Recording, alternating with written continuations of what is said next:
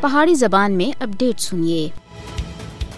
بھارت وچ 2014 وچ مودی دی طرف تے اقتدار سنبھالن تے بعد تھے پورے بھارت وچ ظلم دی لہر وچ خطرناک حد تک پادا ہویا بھارتی حکومت منظم طریقے تھے مقبوضہ جموں کشمیر اور پورے بھارت وچ اپنی ہندوتوا پالیسیاں کو اگے بڑھا رہے ہیں۔ مودی دا بھارت مسلماناں اور دوئی اقلیتاں دے واسطے بہت بڑا خطرناک ملک بن گیا ہے۔ مودی حکومت بھارت اور مقبوضہ جموں کشمیر وچ مسلماناں کو دبانے دے واسطے ظالمانہ ہتھ کنڈے استعمال کر رہی ہے۔ آر ایس ایس دی حمایت والی بھارتی حکومت ان لوکاں کو بے رحمی دے نال دبا رہی ہے، جڑے ہندوتوا لینڈ دے ہوتے چلنے تھی انکار کر دیں مودی حکومت اختلاف رائے دا اظہار کرنے آلیاں کو ڈرانے دے واسطے اپنی بدنام زمانہ ایجنسیاں اور قوانین دا غلط استعمال کر رہی۔ بی جے پی دے اقتدار وچ آنے تھی بعد بھارت وچ مسلمانہ، عیسائیاں، سکھاں اور نچلی ذات دے ہندوؤں دے ہوتے ظلم و ستم وچ خطرناک حد تک بادا ہویا۔ مودی حکومت بھارت کو ہندو راشٹریہ وچ بٹانے دے ہوتے کام کر رہی۔ نوئی دہلی دی طرف تے 5 اگست 2019 وچ غیر قانونی اور غیر آئینی اقدامات تھے بعد ایک بار پھر یہ گل ثابت ہو گئی کہ بھارت ایک فاشسٹ ریاست بن چکی ہے۔ بھارت مقبوضہ جموں کشمیر دی مسلم اکثریت کو اقلیت دے وچ بٹانے دے اوتے تلیا ہویا ہے۔ مودی 2002 وچ گجرات وچ مسلماناں دے قتل عام دا براہ راست ذمہ دار ہے۔ بھارتی حکومت دا نظریہ جنوبی ایشیا وچ امن و استحکام دے واسطے سب دے بڑا خطرہ بن گیا ہے۔ دنیا کو ہن جاگنے دی ضرورت ہے اور یہ گل تسلیم کرنے دی ضرورت ہے کہ بھارت ایک فاشسٹ ریاست ہے اور بین الاقوامی برادری کو بھارت اور مقبوضہ جموں کشمیر وچ ہندو فاشزم دا نوٹس کرنا چاہیے۔ مقبوضہ جموں کشمیر وچ بین الاقوامی قوانین دی خلاف ورزی کرنے دے ہوتے بھارت کو انصاف تے کٹیرے وچ کھڑا کیتا جانا چاہیے جنیوا وچ اقوام متحدہ انسانی حقوق کونسل دے